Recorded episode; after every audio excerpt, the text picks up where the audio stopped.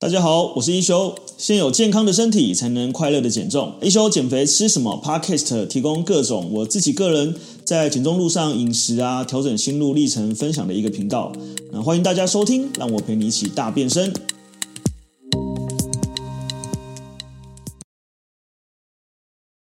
好，那我们来到下一集喽。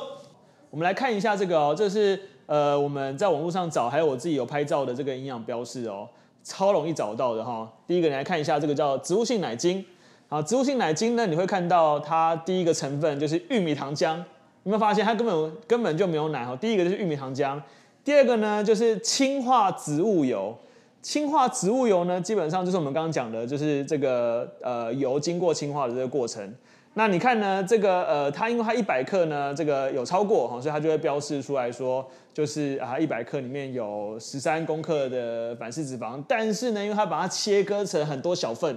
所以它可以卖，很吊诡吧？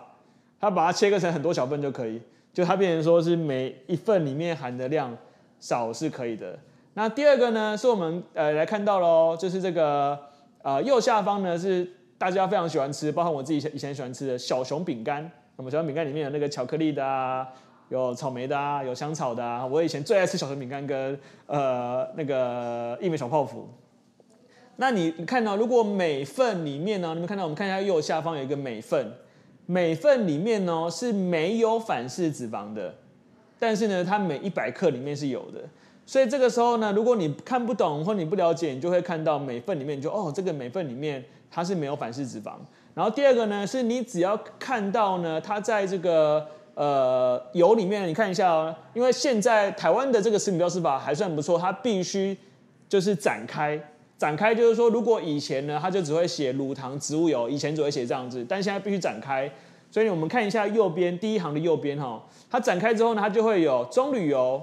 葵花油，然后酥油，后面就括号部分氢化油，部分是重点哦。部分氢化是可以用的哦，所以如果它是植物油呢，它根本就不可能以固态的形式存在于食物之中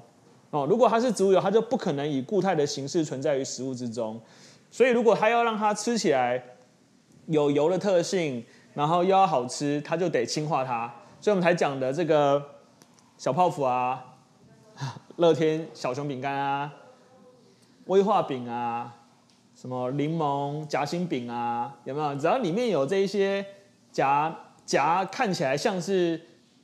类似像奶油、像酱的东西，百分之一百哦，百分之一百哦，就是一定是部分氢化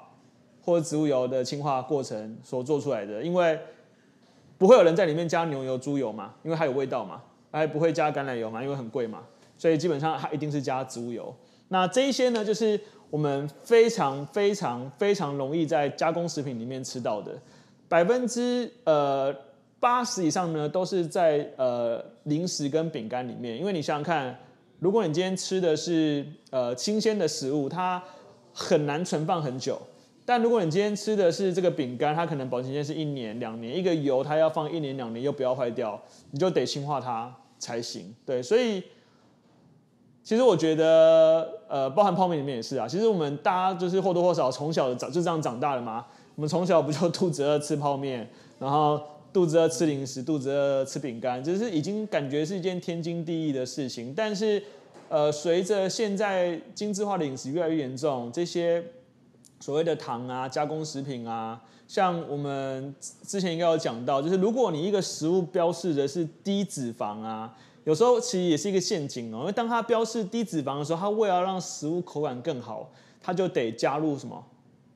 好，我来考大家一下，如果这个食物写低脂肪，然后但为了让口感更好，那它要加入什么东西让它更好吃？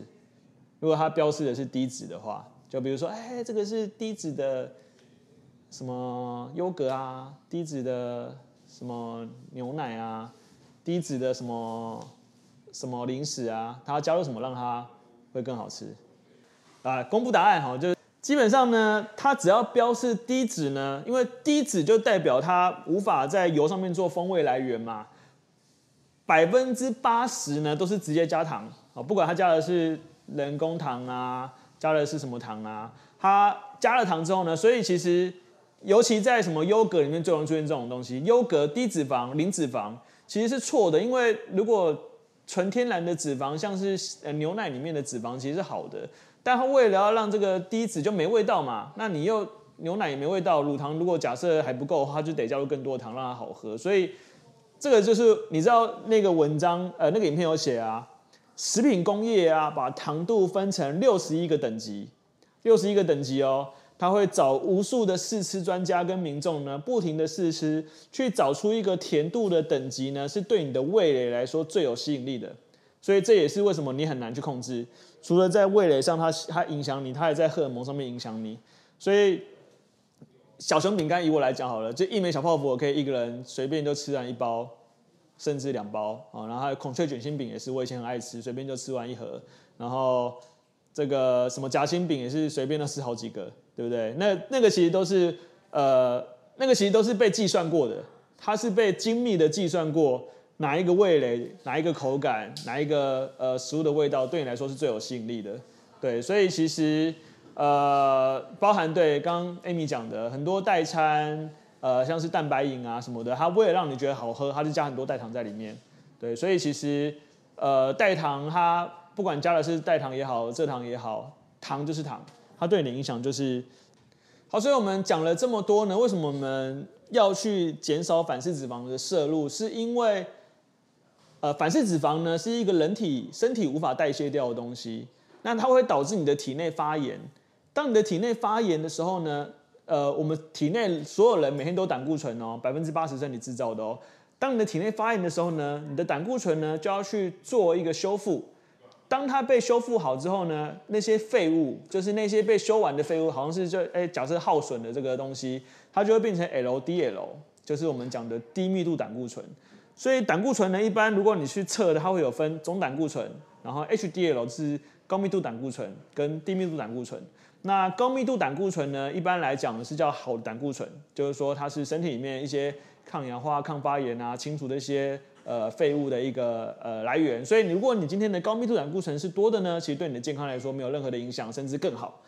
但如果你的低密度胆固醇是多的，甚至高于高密度胆固醇的话呢，代表你的体内呢，因为当高低密度胆固醇它已经是呃废物了，所以它会沉积在你的血管壁里面。当它沉积在你血管壁里面呢，呃，你的这些血管就会阻塞，哦，所以你可能就会有高血压、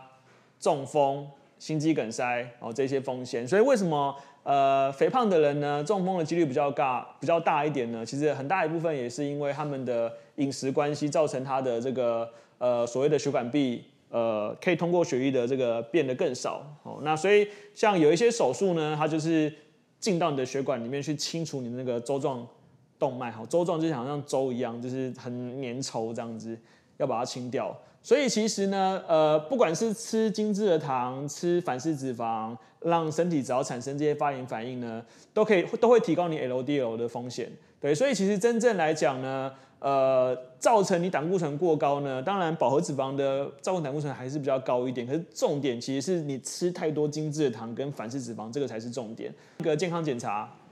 那里面就有尿酸过高，好，那尿酸过高呢？呃，医生当然就给他一些建议啊，包括他自己上网查一些资料啊，哎，他就发现就是这一些饮食指南跟我们在减重班里面做的完全一模一样，对，所以就是要多吃蔬菜啊，吃天然食物啊，然后呃摄取低脂蛋白质啊，然后要多走路多运动啊，对啊，那其实呃我们就讲说，呃，当你的身体如果是呈现一直呈现发炎反应，或是你本来是很不健康的人呢，其实你是很难减重的，为什么？因为你的效率是比别人差的，你的这个呃身体的这个发炎反应比别人高哦。那当然就是我觉得身体对我们还是很好，就是虽然难，但是它其实是有一个进程，所以你可以大概花个一个月，花个两个月，哎，慢慢调整回来，你就会发现，当你的整个状态都变好，所以你的瘦身就会更顺利，因为呃你的身体开始有一个更正向的循环，包含像玉璇，包含像扎扣都有讲。哎，他发现以前都睡四五个小时不会累，但最近睡最近开始觉得，哎，好像有点疲倦了，容易有点想睡觉。这个是正常，这才是你身体应该正常有的反应。就是任何身体给你的讯息啊，都是告诉你该休息啦。痛就是你知道人如果没有痛觉是很可怕的事情吗？因为我很喜欢看漫画，你知道漫画里面都会有那种没有痛觉的人，或电影里面会有没有痛觉的人。没有痛觉的人呢，他是无法知道危机的发生的。对你来讲也是一样。如果你今天是一个不会变胖的人，你可能会觉得啊，好幸运，我不会变胖。但不会变胖，并不代表呃，就是不会不健康哦。所以你也会看到很瘦的人得糖尿病，很瘦的人得心心脏病，很瘦的人有高血压，很瘦的人有心肌梗塞。所以其实呃，我们花那么多的时间，就是要告诉你，就是呃，有时候我们会觉得说，哎，我无法抗拒，我无法控制。那我个人认为，一个我对我来说一个很受用的方法，是你理解它、了解它、知道它。当你知道之后，你就可以去选择你要怎么做。那当然就是我们讲的，你不用说完全一辈子静止，但是你可以。通过频率，通过透过呃更多好的平衡，透过比较长时间在正确大方向上面，都可以去降低这个呃我们在生活中很容易不小心吃到的这些比较对身体或对体重来说比较有影响的这些因子，这样子。好，那我们来看一下呢，这个呃根据卫福部提供的这个资料呢。下列的食物，呃，下列型的植物食物或油脂呢，相对含有比较多的反式脂肪，我就快速的讲哈，快速的哦，炸鸡、炸薯条，哈，油豆包就是炸豆皮，油豆腐、油条、咸酥鸡、甜甜圈，酥油、烤酥油、白油、硬化油，哈，然后这个什么酥皮有没有？那个酥皮上面一定是植物油，好，然后这个呃有涂抹。涂抹这些油的，像是包含大家早餐吃店吃到那个半透明的那个，那个都是植物油，哦，都是这个有可能含有比较高的反式脂肪。那烘焙烘焙用油的这个制品嘛，小西点啊、松饼啊、一些面包啊什么的，当然这些精致的零食，呃，洋芋片啊、炸的东西啊，然后糖果类啊、奶精啊、奶精粉啊，全部都有这样子。对，所以，但你有没有发现这些食物有所有共同的特性，就全部都加工食品。就还没有一个是天然存在于天然的这个呃生活中的哈，那我们可以做的呢，就第一个当然就是我们讲，哎，你可以多吃纤维去平衡啊，你可以改变进食的顺序啊，你可以在吃完之后去多走走路啊，你可以运动一下啊，你可以选择频率啊，但最好的方法呢，就是我觉得你知道它，然后你选择它，好不好？像我们的这个海景第一排同学呢。今天呢，就问他要不要吃这个，因为那个瑜伽老师送我们一个甜甜圈。那你知道我平常是不吃甜甜圈的人，那老师就说，呃，七夕要吃甜甜，好，那我们就问，哎，那你要不要吃一个甜甜圈呢？他就说，哦，不要，不要，不要吃甜甜圈，对，就是因为他知道，他以前可能不知道，觉得没差，但他现在知道也感受到了，他就不想要摄取。这个我认为是一个很好的方式。像我今天在讲说，我女儿，你知道小孩子就喜欢吃甜，去。医院那个看完诊所，医生给你一颗糖，然后在学校做得好，老师给你一颗糖，对，所以其实他们从小就习惯吃糖。那当然以我们来讲，其实我已经控制他的糖，可是我不会完全让他不吃。但今年他特别有趣，就是今年他可尤其这几个月，他几乎是没什么吃。然后就是说他自己就跟我讲说，因为我知道就是吃糖不好啊，会变胖啊，什么挖沟的啊。最近他又喜欢偶像啊，可能就你知道就想要让自己的状态。体态比较好一点啊，然后他就自己都不吃糖了，对，那我就觉得，呃，哎，很棒哎，就是我不是去抑制他或控制他，或是戒他，叫他不能吃，而是他自己选择，他知道这个不好，所以身为家长的我们很重要，因为这些东西，老实说学校也不会教，好，虽然我们现在已经很多人在喂教这类东西，可是最能够影响你的就是你的家人，所以我们才讲说，如果我们今天都是家里面食物的。呃呃，提供者或者说我们是食物的决定权的人，其实你的决定是非常重要的一件事。情，因为你的决定就会影响到，呃，我甚至觉觉得讲的比较夸张一点，不要说夸张，我也觉得很合理，就是让你的小孩，我们在讲读书要赢在健呃那个念书的起跑点嘛，所以你从很小就要给他补习补英文啊什么之类的。那我自己其实不太主张补习，我一直到今年才让我女儿在网络上。找那个就是呃英文家教和跟数学家教，让他复习一下这样子，对。但是我认为健康是应该赢在起跑点的，而且你不用去补习，你也不用去请家教，你就好好给他吃正确的食物、天然的食物就对了，这样子。OK，好，那我们在讲呢，就是我们刚刚讲慢性发炎嘛。当你体内慢性发炎的时候呢，其实你是非常不容易减肥的，因为你的整个身体的荷尔蒙啊、你的体重啊、你的这个血液啊，然后你的整个状态都不会很好。好，所以其实我们在讲呢，这个呃，像我们刚刚讲的这个反式脂肪呢，它会增加，因为它会造成 LDL 胆固醇的增加嘛，就是低密度胆固醇的增加，所以会造成你这个心脏病啊、动脉硬化的风险。所以如果你今天慢性发炎的时候呢，它不只是影响到这个你的呃体重而已哦，包含你的器官、你的各种的免疫系统、你的呃像什么，这个是有数科学统计的哦，肝炎、肺炎、神经炎、肾脏炎、自体免疫疾病、关节炎、糖尿病、阿兹海默、心血管疾病跟癌症，全部都跟发炎有关系。所以其实你知道，我以前因为我是一个，我以前就是很不注重健康，所以我才很年轻就很胖这样子。但我第一次注重健康呢，是因为我的奶奶，因为我奶奶跟我们很亲，我们从小就是跟奶奶非常非常亲。那奶奶呢？后来因为卧床，那因为我奶奶很胖，我奶奶应该一百大概六十五公分，大家大家可能有八十几公斤，或应该有八十几公斤，不到九十啊，应该大概八十五左右。对对对。那所以奶奶在卧床的时候，她很痛苦，因为你知道她无法移动，然后她脚都很细嘛，所以她没有办法走路，然后甚至她大便都要在床上。那她在她还可以大便的时候呢，我孙子，因为我们跟奶奶很亲，我就坐在奶奶隔壁房间。我奶奶半夜就会拿那个拐杖抠抠抠抠我的抠我的那个墙，然后我就听到阿嬷抠抠，我就要起来，然后跑到她房间，然后去扶她上厕所。那因为她很胖，然后加上她又已经算是没什么身体能力，然后我是孙子哦，我要帮她擦屁股，然后帮她在那边什么之类的。那那时候当下其实我自己是很难过，想说很没有品质，你知道吗？对我来说是一个很没有品质的事情。然后我想说，如果以后我老了这样，你就不如杀死我算了，就是不要让我这个样子。但以前我都会觉得。老了变不健康是一件必然的事情，就是我以前是这么觉得。那后来就是还好，我觉得说还好我有变胖，因为还好我有变胖呢，就是我才有办法在比较年轻的时候我就学到这些东西，我才知道说原来不健康这件事情是可以逆转的。就是虽然说我觉得衰弱逆转有点难啦，但是就是你可以从现在就开始做这件事情。所以这也是为什么呃我自己会这么重视这件事情，是因为。我照顾我奶奶，就是不但不能不能说全让我照顾，也有也有佣人啦。但是我跟奶奶算很亲，所以奶奶卧床大概卧了七年，那阿公卧床大概卧了差不多四年。你就觉得说哇，以前让那么有活力的一个人啊，然后后来变这样，就觉得好很。一方面你也很难过，一方面你也觉得就是就是你很不希望自己未来也可以变成这个样子，对。所以就是当然后来我还是失败，因为你知道我还是抵挡不了这个食物。那还好后来有认识我老婆，对，才真正。瘦下来这样子对，但是就是我觉得那个起心动念其实很重要，所以我真的很期待，就是所有人都可以成为影响别人的那个。呃，虽然现在在减肥路上会遇到一些挫折或挑战，但我觉得它的发生都是有意义的，因为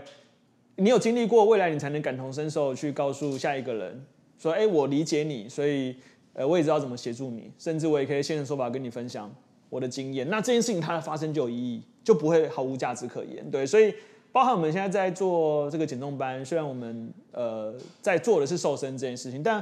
我很希望大家可以理解，瘦是一个迈进健康的过程。对，所以如果你只执着于追求你的体重下降，但你却忽略了后面其实它健康还是本质这件事情，其实很可惜。对，包含有些人会说啊，因为瘦了没有很好，所以就是拜拜，就我走了这样子。对，那对我来说，当然我也可以很极端告诉他，你要瘦是不是？好来。这个月只能吃青菜跟跟肉，这样就好。但什么淀粉、糖什么都不能吃，我保证他瘦的并不想给。但没有意义啊，因为第一个是我知道太极端了，第二个是很难持续，第三个它对健康也不是有这么正面的影响。那我到底该怎么办？对我来说是一个很难拿捏的事情，但我还是坚持，就是天人交战很久，还是坚持不行，我们还是要这样做。虽然我可以用一个很极端的方法，给一个很极端的菜单，告诉你我有一个超厉害的减肥神秘的秘方，你只要跟着我吃，你就七七四九天就瘦的跟人干一样。对，但是就是基本上这样子还是一个很不长期一件事情。那之所以能够这样子，是因为我也复胖过，我也经历过，所以我理解瘦真的不难。就我们常讲，虽然你觉得难，但我觉得瘦真的不难。瘦下来之后维持才是难，就是你要如何能够瘦下来之后，哎，一直维持一个你喜欢的状态。那才是一件真正最难的一件事情。好，那我们再来看一下发炎，除了刚刚我们讲的一部分、一大部分、一大串跟健康有关的之外呢，其实发炎是会变胖的哦。所以很多人呢，其实他们变胖，有时候我们就会怀疑，像我自己就会之前就知道我可能有发炎反应，是因为我容易疲倦，然后我觉得我的精神不好，很沉重，然后减重的速度很不理想，然后甚至你会有很多内分泌的问题，所以。当你身体如果是发炎的时候呢，因为我们的呃身体呢，就是脂肪细胞呢是这个储存我们热量跟激素的一个地方，所以今天当你体内如果呈现发炎反应的话呢，你的这个身体呢，脂肪是会去分泌这个促进发炎的脂肪激素哈，包含这个呃，这个我也不太会念哦，就是一些化学的，像什么 IL 六、IL 八、TNFA。那我们先不要去想那么复杂的这个化学公式，是如果你的体内呈现发炎反应的话呢，你就会有这个血糖过高、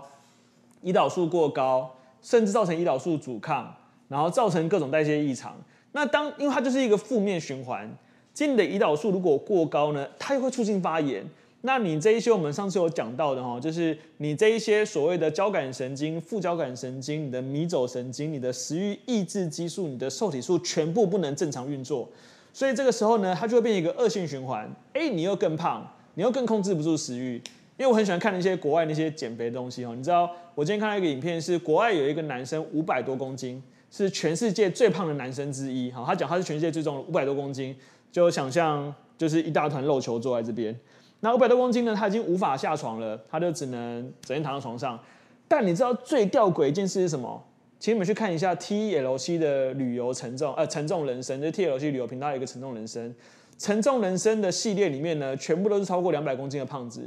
但有一件非常吊诡的事情，每一个胖子都超级爱吃。高糖、高油、高脂肪、高热量的食物，他们不是不知道这样吃会胖，他们不是不知道，但他们就是控制不了，他就是想吃，他就是想要吃炸薯条、披萨、炸鸡、可乐、含糖饮料，就是他就想吃。对，所以每当看到这种时候，我觉得我自己就会很气，你知道这个气在心里面，就是这一些卖这些食物的人真的是很无良，就是他们明知道这些食物对人体不好，但他们还是要制造出来给。这一些人吃这样，所以所以其实后来这个五百公斤的男生呢，他有一天他就他就哭了嘛，说因为他的遇到一个他爱的人，可是他无法跟他产生后代结晶，对，因为他太他太胖了，所以他想要瘦下来，但他就请了一个专家来帮他，但来不及了。后来那个男的好像在一个月两个月后就过世了，这样子，就是因为呃太重了嘛，所以他的内脏无法去承担他的呃身体，所以他最后是器官衰竭死掉这样子，对，所以呃其实那样真的。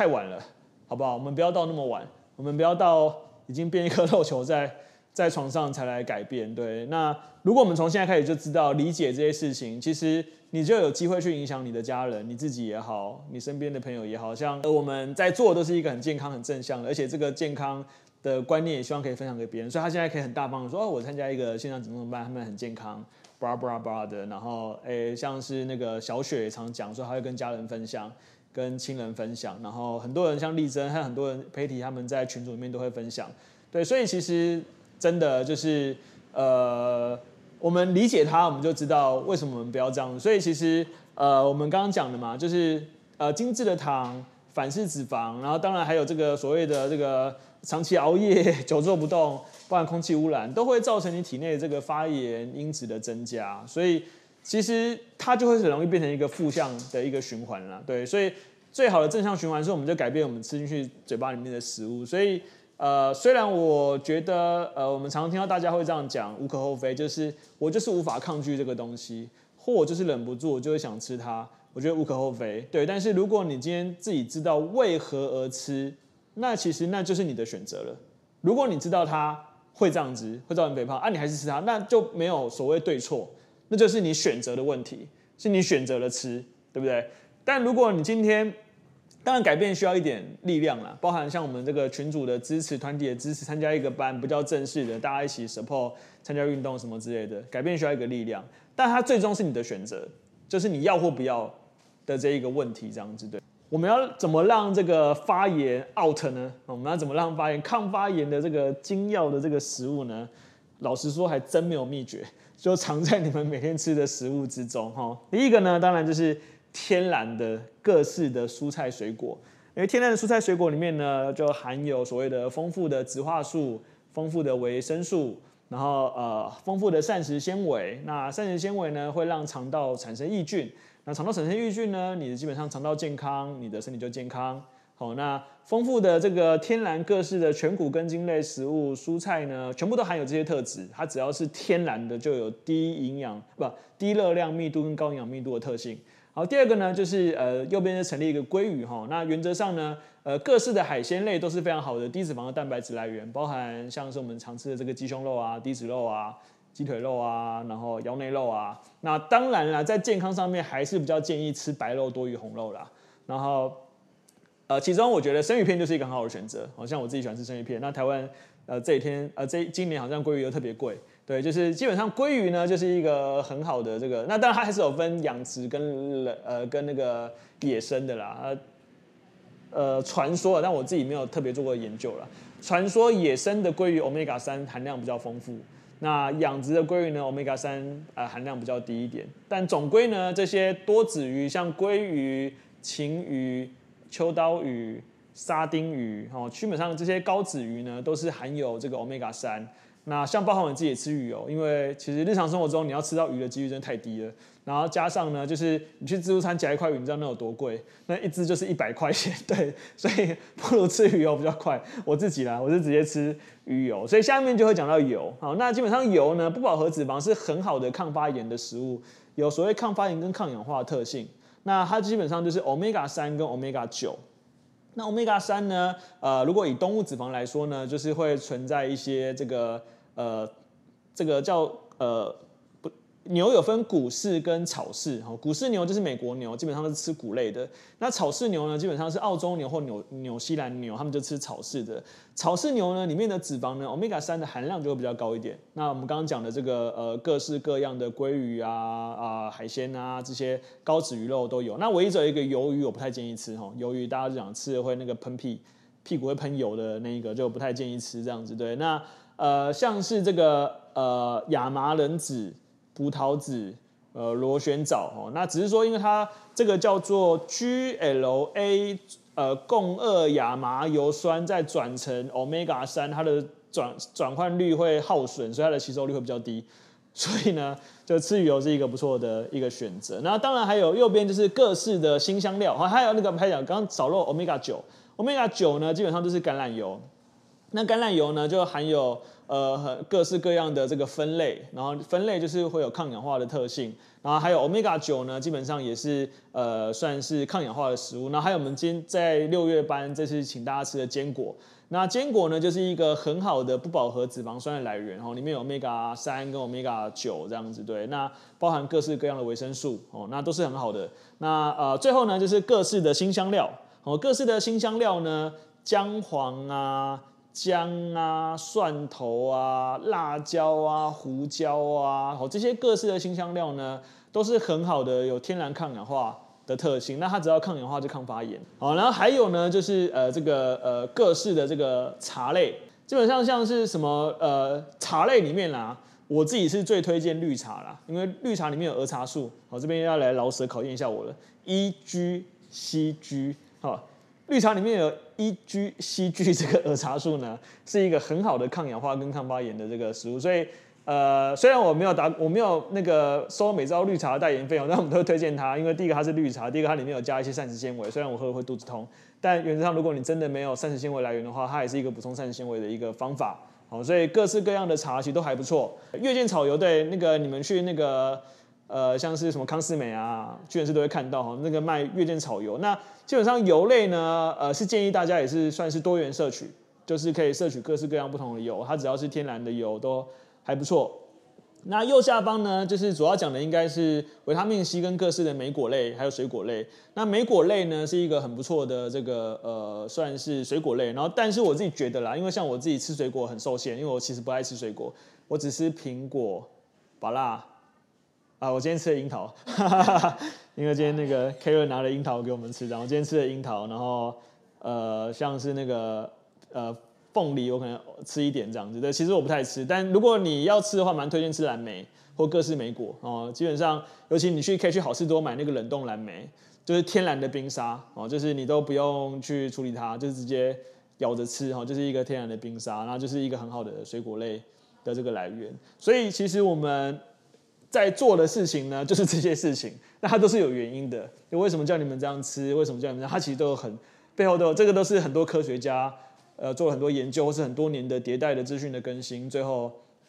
通整出来的一个答案。好，那我们来回答一下呃碧玲讲的说，身体已经在发炎，吃这些吃这些东西有用吗？有，当然有用。好，基本上呢，我跟你讲，人体真的是一个超级厉害、精密的仪器。你是可以去逆转它的，你就可以改变它，包含细胞是随时都在代谢、代换跟更新的哈。所以，如果你身体正在发炎的呢，第一个当然就是杜绝让它再发炎食物的来源。最简单的就是加工食品不要吃，非常非常简单。好，第二个呢就是增加这些抗发炎的食物，包含叫大家多睡觉啊，去晒太阳啊。你知道这所有的事情都是让你们去呃减少发炎反应，然后跟呃增加你们这个身体抗氧化的能力这样子，对，所以在正在发炎是有用的。那你怎么去判断自己是不是发炎呢？其实有一个蛮明显的症状是，呃，如果你很容易觉得非常非常疲劳，或是你一吃完东西你就很累、很疲倦、很想睡，呃，代表有可能这个食物可能对你来说是发炎的食物啊。比如说我自己是有这个蛋奶过敏嘛，我以前不知道我就狂吃嘛，我以前可以一餐吃三颗荷包蛋。吃四颗水煮蛋这种人这样子对，那但有时候我吃完我就会觉得很疲倦，然后像我之前也判断我自己有肠漏，就是他们叫 SIBO，那肠漏就是一种症状，它会造成体内发炎反应。那你觉得很疲倦，然后总是睡不饱，一直打哈欠，当然你真的睡睡太少就是会睡不饱啦。但如果你就是很明显的你吃完东西，然后你的疲倦感特别重，或者是你你常常觉得呃口气很重，就是然后很多皮肤上很多小问题哦，皮肤很多小问题呢都是一种发炎反应。就是像什么脱皮啊、脱屑啊、风湿免疫疾病啊、荨麻疹啊，这些有的没，全部都是一个发炎反应之一。好，所以呃，现代人或多或少都有了。老实说，尤其如果你的体重是比较重的，百分之九十应该都有一点轻微的发炎反应，或是比较多的发炎反应。但它是可以逆转的，所以我们还是可以透过呃这些 A、B、C 饮食法。那不管你今天现在是在第一周、第十二周，或者是在第四周。我觉得都是一样，随时都可以开始，就是你随时可以开始，你不要觉得说啊，我过去做的没有很好，所以我就自我放弃。呃，我很喜欢讲一句话，叫做当你运动开始的那一刻，right now 正在发生，你就已经比不运动你还健康了。例如，你现在开始跑五分钟，做十个伏地挺身，做二十个深蹲，你就已经比没有运动的你还健康了。所以基本上它是。做了就立即有效的事情。那虽然减重跟呃运动呢，我不能说有绝对关系，因为它也是很吃很看你的饮食吃什么。但运动呢跟健康有绝对绝对的正相关，就是你只要开始运动，基本上你就已经比不运动还健康了。所以甚至呃国际的这个呃科学这个 A C 应该是 A C S M，然后他们有一个呃医学呃 medicine is 呃呃不 exercises medicine。就是 EIM 的一个国际组织呢，直接讲出结论，就是运动是所有慢性病的特效药，所有哦，说你想得到的胆固醇、高血压、心脏病、糖尿病，叭叭叭叭，好棒棒一大堆，运动是所有慢性病的特效药。对，所以运动这件事情还是很重要。但是对于饮食来减重来说呢，饮食还是决定你，呃，想试想你每天运动三十分钟，但你每天吃加工食品，你觉得会瘦吗？哦，原则上应该是不会瘦啦。就我自己尝试过哦，因为我你知道我就是一个减肥神农氏。我以前为了减重，那资讯资讯没那么发达嘛，我就一天吃一餐。但你知道我食量很大，所以你知道我那天那餐我来列举一下我那天吃什么？我会点一百块的咸酥鸡，大碗的那个呃牛肉面或者是什么？我们因为我住那边嘛，就会有那个什么什么类似麻辣面、麻辣豆腐面啊，然后还会搭配一杯这个 COCO 的仙草奶茶哦，然后当然是全糖。那我就觉得说呢，哎，因为我只吃了这一餐，好，所以我可以吃这个吃到饱为止，但我下一餐我就不会肚子饿。但殊不知呢，就是你吃我你现在听了就很夸张嘛，但我以前就是这样吃，所以我每天即使我每天去运动三十分钟、四十分钟，其实我瘦的进度非常非常慢，甚至有时候还根本就没有瘦。对，所以其实我们基本上只要听到有人说体重瘦不下来，你叫他做饮食记录，一个礼拜你就可以看出问题。百分之我可以断言说百分之九十以上饮食全部都有问题。对，那那个问题不是他不健康，是他不知道。像我自己有一个亲戚啊，他有这个一种自体免疫疾病，好，就是他会有类似这个叫类似叫公主病这样叫肌痛症。但我那个亲戚呢，你知道他早餐吃什么吗？两个 bagel，然后一杯加糖的咖啡啊拿铁，然后平常的点心都是一些小面包、小蛋糕。那你说他怎么会健康？但他不知道，那你跟他讲，他也改变不了，对，所以就 我觉得很有缘分。如果在这个时候，我们不管是现场的朋友、线上的朋友，我们有机会在这个地方，真的是一个缘分。因为你要相信一个跟你无亲无故、非亲非故的人讲的话，是一件多么不容易的事情。我还记得我以前最早在台北办跑团，那个张贝应该知道，我第一次办跑团就来了七十几个人。我想说，这些人真是疯了。我去马来西亚来两百多个人跟我一起跑步，我想说。天哪，这是一个邪教吧？我去那个中立也是，就是有两三百个人来，然后我现在那天看影片还哇，我们那时候就是一群人在那边做分腿蹲这样子，就是你要相信一个在网络上跟你非亲非故的人讲话是一件非常不容易的一件事情。那我觉得很幸运，就是呃，我可能因为曾经胖过，有点影响呃自身的经历讲出来比较有说服力，所以有机会去影响呃到你们。但我知道我一定能够影响的是有限，可是。你们也能够去影响每一个人，所以当你们能够去影响每一个人的时候，我觉得那个就是一个正向的叠加，就是你就更能知道自己做的事情是很有意义的。所以，所以真的好好珍惜肥胖这个礼物。好，第一个当然是这是你最后一次减肥了。第二个呢是呃这个胖的过程它是有意义的，它不会毫无价值。对，它是绝对这个我们我我自己常会讲哈，就是说如果一件事情它注定要发生，那我就让它发生的有意义一点。对，就是如果我肥胖这件事情注定要在我身上发生，那我就要让它有意义。如果我没有让它变得有意义，那就是浪费掉了，这样子。对，又不小心鸡汤一下了。好，对，所以接下来就是我们会想办法筹组一下那个台北的跑团，好，那大家有机会可以来运动一下。好，OK，好，那我们今天就先到这边喽。